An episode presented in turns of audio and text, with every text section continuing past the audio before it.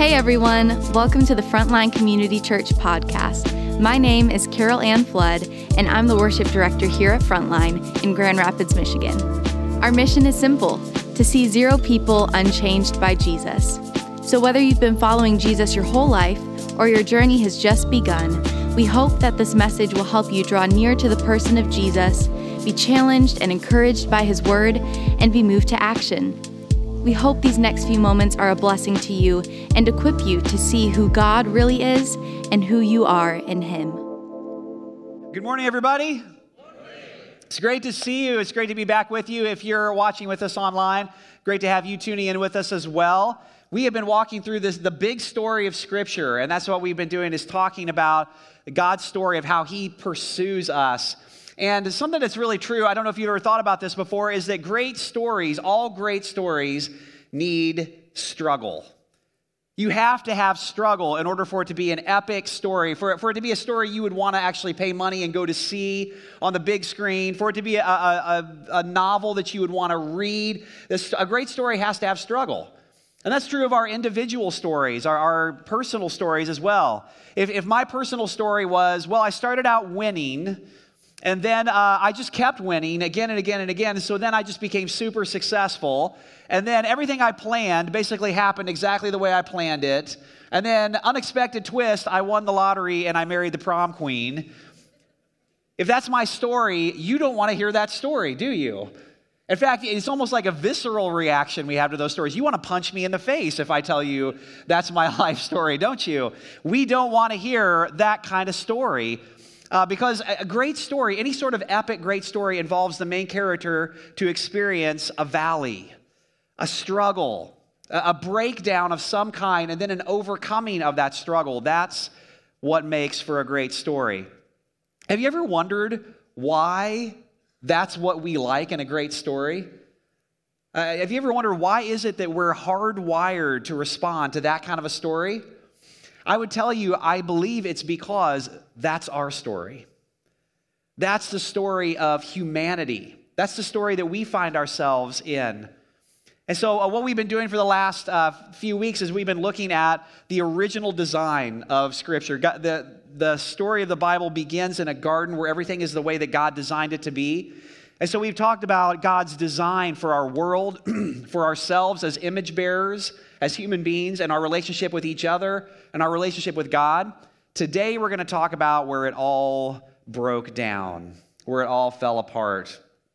And so, I want to invite you to join me one more time in the Garden of Eden. We've been spending a lot of this series in the book of Genesis, in the Garden of Eden. So, this is Genesis chapter 2, is where we're going to start this morning.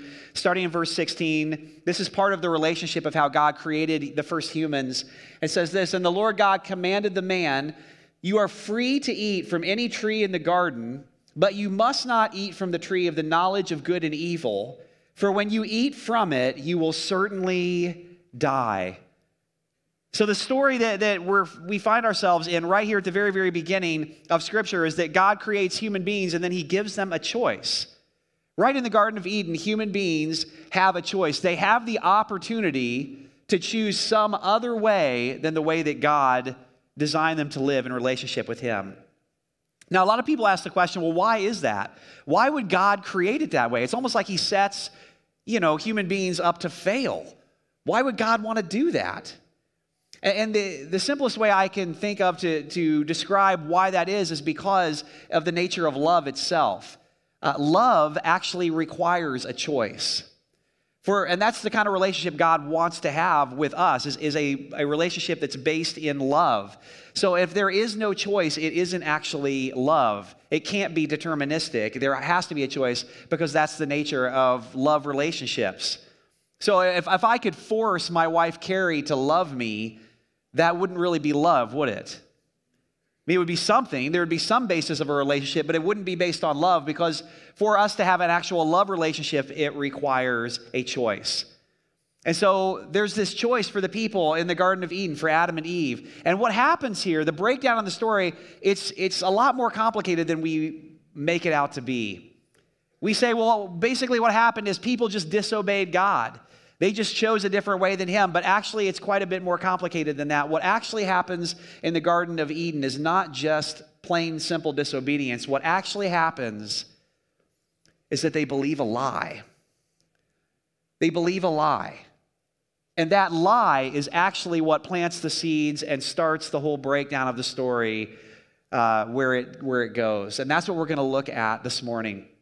Several years ago, uh, I was actually, um, there was a, a, snow forecast coming. It was this time of year, and we had like round after round after round of snow that was being forecast. And so, what I did is I took my snow shovel and I went outside. I knew the first round of snow had just come, so I went out and I, I shoveled off my driveway, shoveled off the sidewalk in front of my house. And then, because I knew there were more rounds of snow coming, basically I took my snow shovel and I just stuck it in the snowdrift, you know what I mean, at the end of our driveway. It looked kind of like this. I just stuck the snow shovel just standing up. And I did that so there would be easy access, right? So the next round of snow comes, I can just run out there and grab the snow shovel.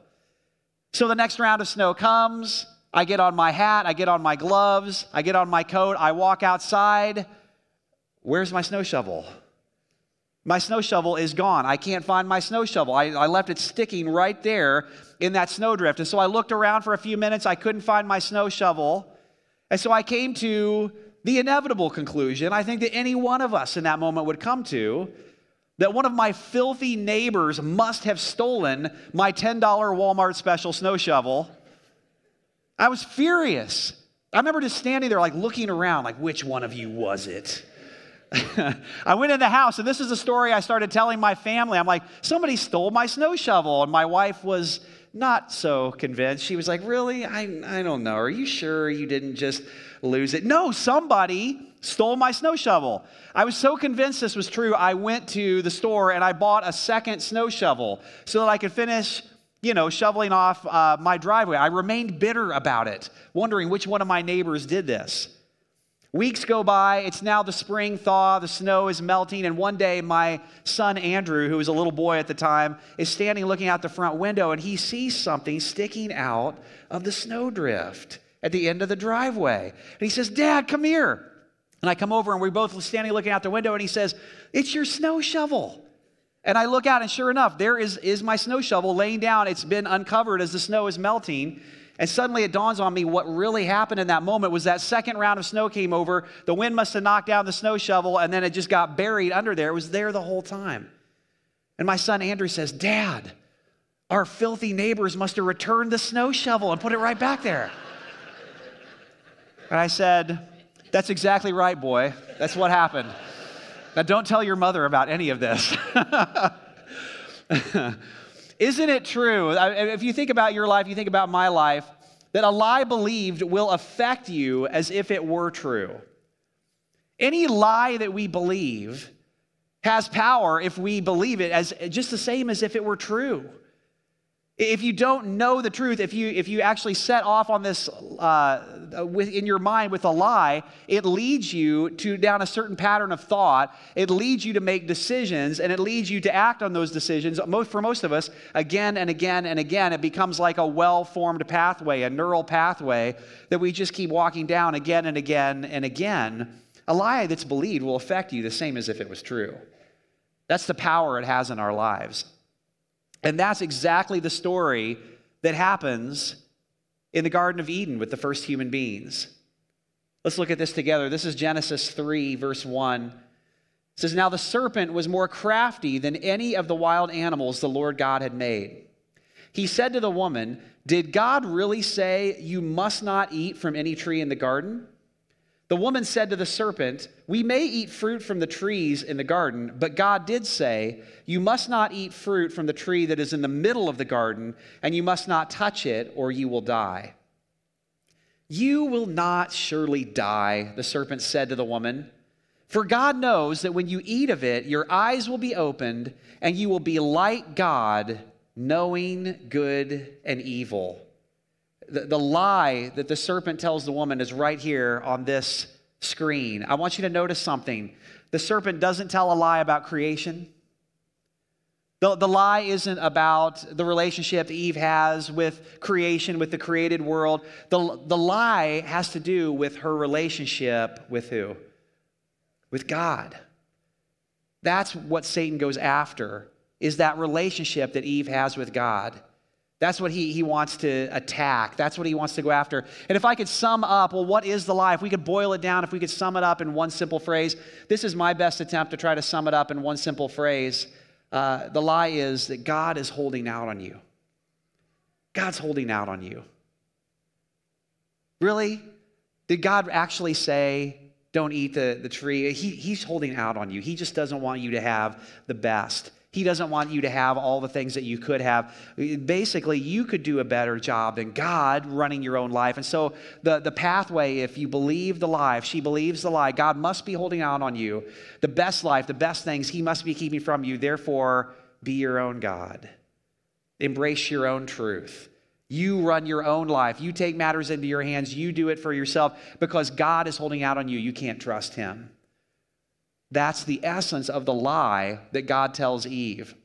Now, the reason I'm going through so much trouble to tell you that and to define that for you and to make it so clear is because that is the exact same lie that Satan is whispering every single day in your ear and in my ear. If there's one good thing we can say about Satan, I don't know if there's anything good you can say about the devil, but if there's one good thing you could say about him, it would be that he has no new tricks.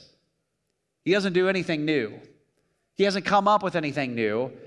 The same thing he did to Eve is the same thing he wants to do to you and he wants to do to me. He wants to go after the relationship you have with your heavenly Father, and he wants to whisper this lie God must be holding out on you.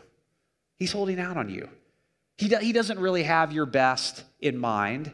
He's got his own uh, kind of thing he's holding back from you. And So you've got to be your own God. You've got to go after things yourself. So let's explore this for a moment, shall we? Let's just talk a little bit about how this lie affects our lives. How, if it gets planted in our heads and if we begin to believe it, if it becomes the neural pathway that we just walk down again and again and again, uh, here, here's the impact that it has on our lives. Scripture talks about how there are these three main areas. Again and again, you see these three main areas appear all the way through the Bible. These three areas of our lives that are impacted by the lie uh, that God must be holding out on you.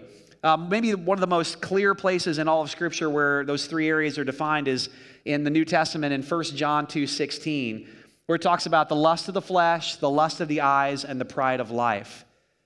But maybe a simpler way to just kind of put it into, into three words is, is passion, provision, and position. Lust of the flesh, lust of the eyes, the pride of life. By the way, these three areas are the same three areas where Jesus is tempted. Early on in Jesus' ministry, Matthew 4, Luke 4, both Jesus goes out into the wilderness where he faces three temptations from the enemy. And guess which three they are? It's these three. Passion. This has to do with our physical desires. It has to do with, with the ways in which we have needs, we have physical desires. And so the lie becomes, well, God's holding out on you. You can't trust him. This is what pornography offers us. This is what binge eating, drugs, alcohol, that's what this offers us this area of provision. This has to do with money, it has to do with uh, the things that we see with our eyes, the things that we want. It has to do with Amazon shopping and massive amounts of consumer debt. The, the ways in which we kind of buy into this lie that I, I'm, I'm going to have to provide for myself. I, and there's never enough. There's never enough. I'm never secure. I have to take matters into my own hands. And then this third area is this area of position. It has to do with our significance. Has to do with how we're valued by others. This is what, you know, constant obsessing over our image on social media offers us. This somehow desire to control the way other people perceive us, control the way that we're seen by others, and to prove ourselves constantly to other people and get our value and our worth from that. Passion, provision, and position. Three distinct areas of our lives where all of us struggle. But it's the same, what I want you to see is it's the same lie with all three areas. God must be holding out on you. He's not really after your best interest. He, you can't trust him. So be your own God. Live your truth. Embrace whatever it is that makes most sense to you. You've got to take matters into your own hands. You have to live it out. You can't trust him. That's the lie. And this lie affects us. It affects everybody. And, and, by the way, if you think for one second that it doesn't affect pastors, it doesn't affect people like me, you're crazy. This last week, not this past week, the week before, uh, I got COVID again. Second time I've had it.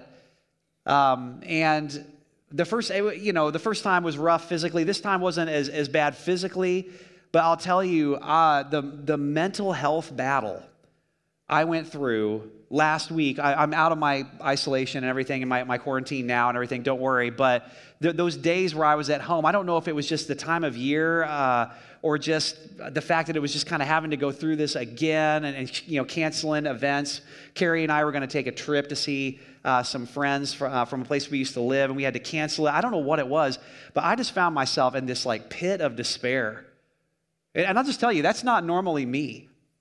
I mean, just the thoughts, the battle that was happening in my mind, the way the enemy, you know, I'll just be honest, I think I've kind of underestimated the, like the spiritual and the mental attack that, that has gone along with like the isolation and the quarantines and, and everything that we've kind of battled with COVID. I mean, for many of us, we, we've struggled with our thoughts. We've struggled with, I mean, I had all these thoughts going through my head like, man, you're worthless. You're never going to do anything good for God again. Those are the thoughts I, I was battling in my head. And in fact, uh, I, what I began to do is I just began to write down some, some things in my journal. I'm just going to share with you. These are just a few things. Uh, about a week and a half ago, I wrote down in my uh, journal, right in the midst of that quarantine, I wrote this down. Why do I keep falling for the same temptation? Maybe you can relate to that. I don't fall for different temptations, I just fall for the same one again and again and again. Why do I, why do I always have to be right? It's a huge thing for me. In arguments, and you know, with family members, or whatever, like I have to be right. I have to show I'm right. Next one. Why do I care so much about how I appear to others? Why is that such a big deal to me? The way, the way that I look, the way that I uh, appear to be successful. And then lastly, why do I want what they have? Why am I always looking at somebody else and I want what they have? And these are the things I was writing down as I was just kind of struggling uh, these are my questions. Maybe yours are a little bit different. But I bet you've asked questions like this of your life as well. And what I felt like the Holy Spirit just spoke to me as I was just as I was just wrestling through that and I was praying is I felt like God just said, "Brian, it's because you believe a lie." Every single one of those questions, every one of those areas on that I, I just put on that screen touches a wounded place in my life, a place where I have questioned, is God really there for me? Is he holding out on me? Does he really want my best? Is he really going to provide? And if not, why do I always have to be right? Because I've got to save myself. Why do I have to appear good to others? Because that's my only hope of being my own God, is controlling the way I appear. Why do I keep falling for the same temptation? Because I believe the lie, the same as you, the same as all of humanity. This is our story. For all of us, it's our story.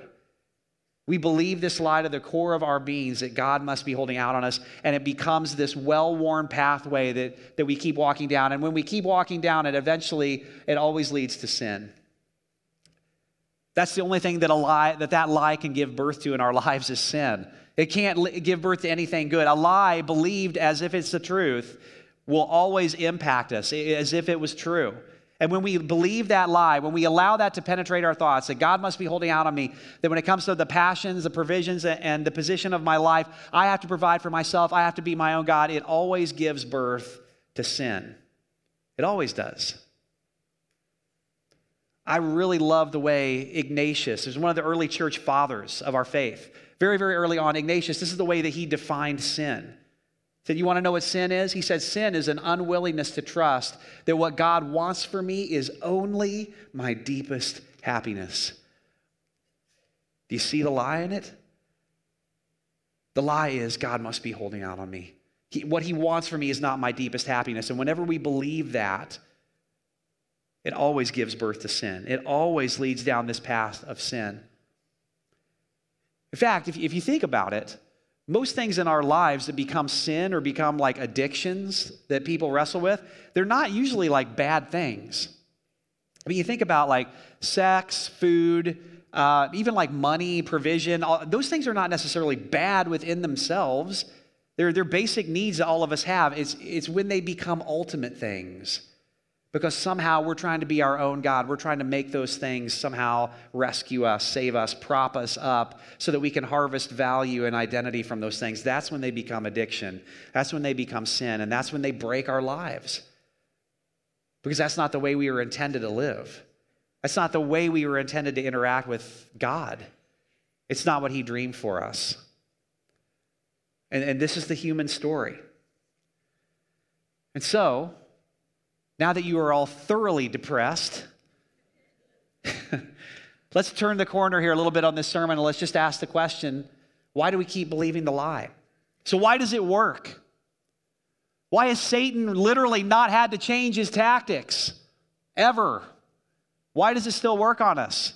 Two thoughts I want to give you today. And I'm just really praying that this is going to be something that will set some of you free. But the first one is this the first reason that we keep believing the lies, we don't know the truth. We don't know the truth. The second one is that we don't understand the relationship that we have with our Father. We don't know the truth, and we don't understand the relationship we have with our Father. We'll, we'll start here. We don't know the truth. How, how do you combat a lie? The way you combat a lie is with by replacing it with the truth, right? And not just one time. Again, if we've believed a lie again and again and again, it's formed like a neural pathway. This constant path that we walk down, these constant things that we believe that lead to the, the same decisions, the same actions, the same problems. So it's like we have to combat it with the truth again and again and again until the truth actually becomes the new neural pathway, the new uh, direction our minds go whenever we're struggling, whenever we're finding ourselves in a dark place. Jesus actually talked about this. It's one of the most powerful passages uh, in the New Testament. In John chapter 8, Jesus is having this fascinating conversation with the religious leaders of his day. And he's, he literally begins talking to them about Satan you can go read it. What he says, eh, he's talking about the same Satan, the, the serpent that approached Eve in the Garden of Eden. And he says, Satan is the father of lies. That's what he calls him. He's the father of all lies. He's, and, and every time he speaks, Jesus says, it's like when he lies, he's speaking his native language. In other words, like if his lips are moving at all, he's lying. That's the only thing he can do. That's the only thing that can come out of his mouth. And then G- Jesus makes this profound statement in verse 31 and 32. He says, To the Jews who had believed him, Jesus said, If you hold to my teaching, you are really my disciples. Then you will know the truth, and the truth will set you free. Now, you know what's such a shame about this passage right here? Is that we misquote Jesus all the time on this passage. You hear people do it all the time, uh, inside the church and outside the church. This has become like a famous phrase the truth will set you free. Did you know that? Just the, the truth will set you free. The truth will set you free. That's actually not what Jesus says. You see it? What he actually says is when you know the truth, the truth can set you free. The truth can't just set you free. In the same way a lie believed as if it was the truth will affect you the same as if it was true. In the same way, until you know the truth, to the core of your being, the truth cannot set you free. Here's why that's so significant. The word know there, in the original Greek language, when Jesus says, then you will know the truth, the, the word he chooses there is the Greek word gnosko. Now, gnosko doesn't just mean information. It doesn't just mean, hey, I memorized some information, I know some data. That's not what that word means. When it talks about knowing, it's referring to a deep, intimate, relational knowing.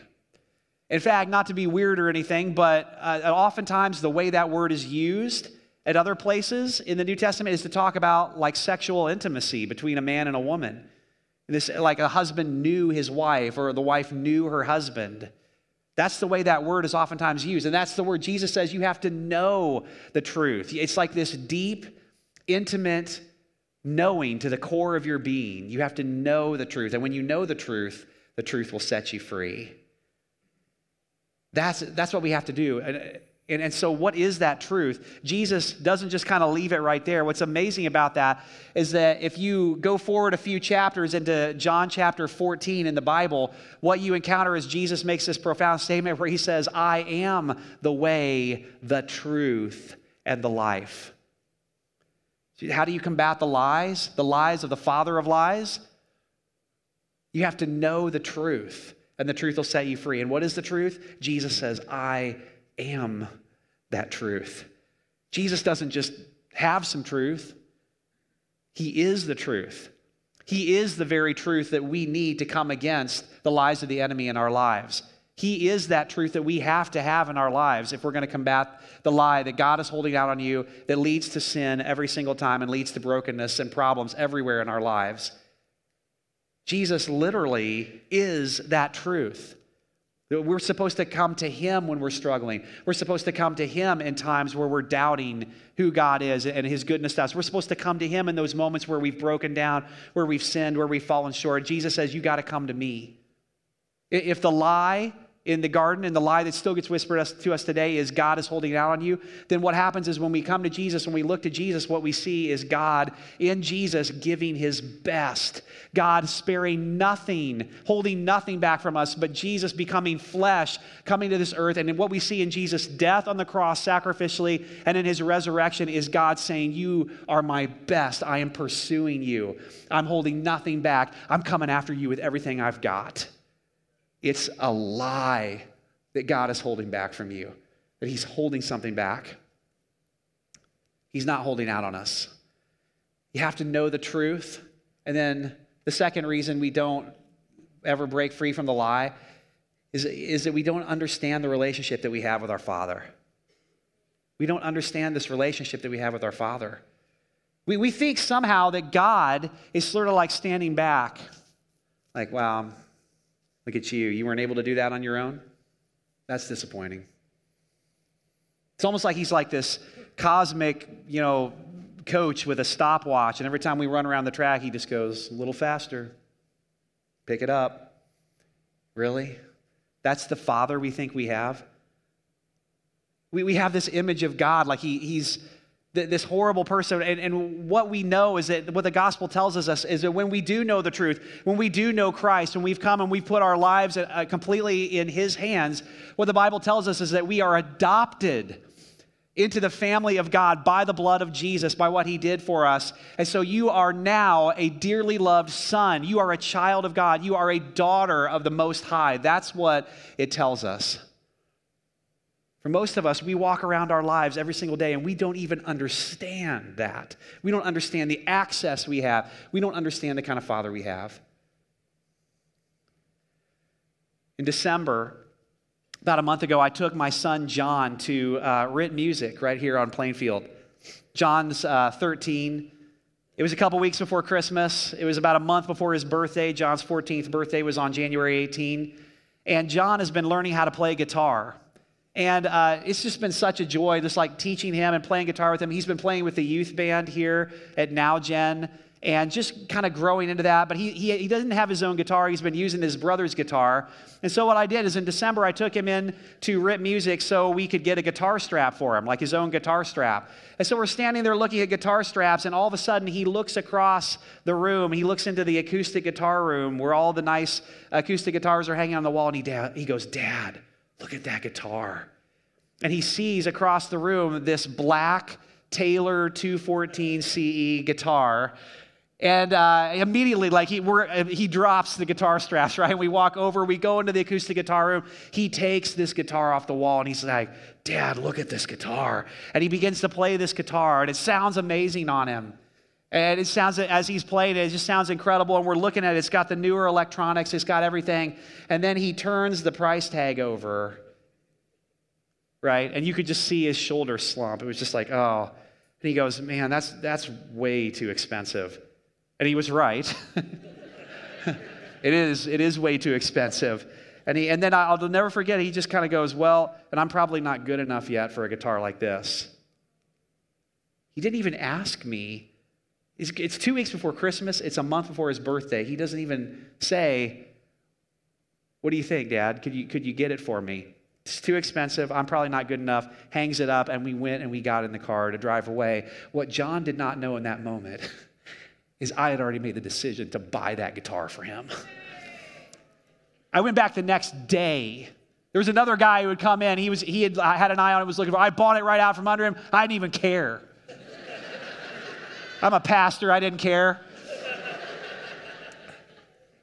I put it in my office and I counted down the days until his birthday on January 18. I, I, brought it home and I said, John, he's 14, he's too, way too old to this. I said, John, here's what I want you to do. I want you to go in the other room. I want you to sit down. I want you to shut your eyes tight and cover your ears.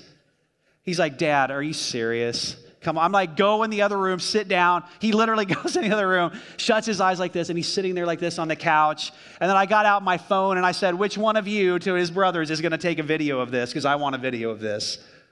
it ended up being Danielle, uh, my oldest son's fiance, is taking a video while I, I'm not going to show you the video. John didn't want me to show you the video, but I brought this guitar in and I set it down in front of him. And I, you know, there's this big moment where I say, now open your eyes. And he sees that he's got this Taylor guitar. Now, why did I do that? Why did I go through that, all the silliness of that? Why did I go through that whole extreme thing? The reason I went through all of that was so that I could see the look on his face when he realized his dad came through. That his dad cared that much to go get it. I don't know who got the bigger gift in that moment, if it was him or if it was me. I don't know which one. Why do I tell you that? Listen to me, you have to get this. I am an earthly father. I am a flawed, imperfect earthly father. You have a heavenly father who adores you more than you could possibly understand. What did Jesus say? I love what Jesus said in Matthew chapter 7. This is to me is the most beautiful picture of, of, of, the combat against the lie of the enemy. Jesus says, Which of you, if your son asks for bread, will give him a stone? Or if he asks for a fish, will give him a snake? If you then, though you are evil, know how to give good gifts to your children, how much more will your he- Father in heaven give good gifts to those who ask him? Do you see what he's saying? Do you see what, what Jesus is drilling at there? He's trying desperately to get us to see you have a heavenly father, not an earthly father. As much as we, we love our kids as earthly fathers, you have one, maybe you didn't have a great earthly father, you have a heavenly father. There's something to the core of your being, there's something to the core of every single one of us that wants that so desperately. We want that kind of a relationship with a father. That's what you have. Do you really think he's holding out on you? Do you really think? That's the situation that you're in. When you are in Christ, when you know the truth, the, the, biggest problem with our sin, the biggest problem with our addictions, the biggest you know, problem with the lies that we believe is we do not understand the kind of father that we have. He sent his best in Jesus to redeem you and to reconcile you at the cross and through the resurrection. And his arm is not short. He can do immeasurably more than anything you could ever ask or imagine according to his power that is at work inside of you. That's the kind of father you have. It's time we started to act like it. Do you get this? It's time we started acting like it. So, what's your ask of your Heavenly Father? What's the lie that you've been believing? What place in your life have you been trying to be your own God because I guess I'm on my own here? He couldn't possibly provide. It's too expensive, and I'm probably not good enough anyway. It's a lie. Last night I just felt led as I was coming in here to pray. I just said, God, uh, what do you want me to do? And I just felt like He led me just to kind of put this simple Facebook post out and just pray for whoever uh, posted things. And I spent quite a bit of time in here last night praying for a bunch of you, probably a bunch of you watching online. Maybe some of you are home even right now with maybe you're going through COVID and you're uh, going through a battle in your mind. I just felt like even just walking in this room and just praying last night, I just felt like what God said to me is, Those are my kids. Those are my children. And they don't believe it. They don't even know what I'm capable of. So I, I felt led to just close in this way. If you know, man, I've believed this lie, God's holding out on me, that He must not have my best in mind. If you want to break the power of the lie in your life, if you want to take a stand today, I want to, I'm going to invite you to stand in a moment. If you mean this, don't stand if you don't mean this. But here in the room, if you're physically here in the room, I want to pray over you. Whatever your ask is, whatever it is that you feel like is too big for you, it's too, it's too much beyond you, but you need the power of God in your life, I want to invite you right now, if this, if this is you, I want to pray over you. I want to invite you to stand as a symbolic way of saying, I'm breaking the lie. I'm, I'm not going to believe this anymore that God is holding out on me and that His goodness is not for me. If that's you, I want you to make a bold move and stand in this room. Praise God.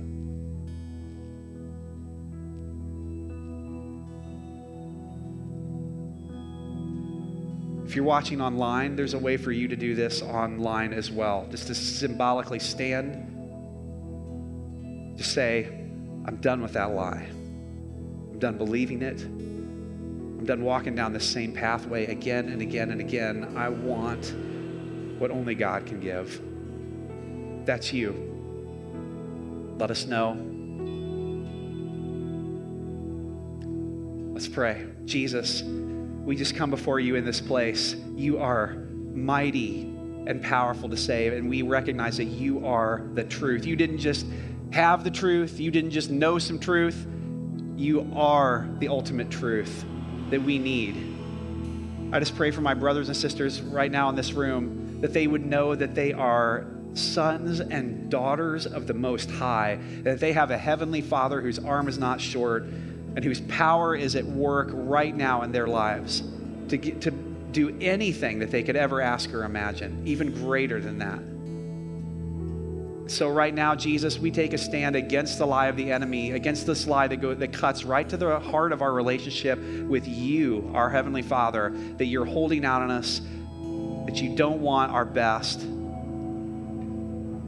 And we just break the power of that lie right now in the name of Jesus. So, right now, God, I just ask whatever it is that's represented in each person standing here in the room, whatever is represented eh, with each person standing symbolically online, whatever it is that's being asked, God, we commit it to you. We come to you for it. We come to you. We don't turn to ourselves. We don't turn to our world. We don't turn to our own devices. We don't turn to our own means or our own methods. We turn to you, knowing that you are, are powerful enough to rescue and to redeem and to secure a hope and a future for us. And so we put our faith and our trust in you, the only one who can save. God, we confess our sin. We confess the way we've believed a lie. We confess the way we've turned away from you again and again and again and again. And we know that today you are a loving Father who says, It doesn't matter. I've paid the price for your sins, all of them, past, present, future. Come to me. We hear the invitation to come to you. We thank you for your death on the cross. We thank you for the resurrection. Would you set us free, break the power of the lies of our lives that we've believed are the enemy so that we can follow after you in the truth? That's what we want, Jesus, and we ask this in your powerful and risen and resurrected name. And everyone said, Amen.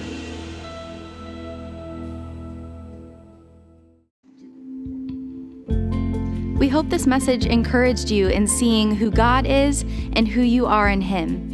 If you want to take a next step, visit frontlinegr.com forward slash connect. We look forward to connecting with you there, and we'll see you back here next week.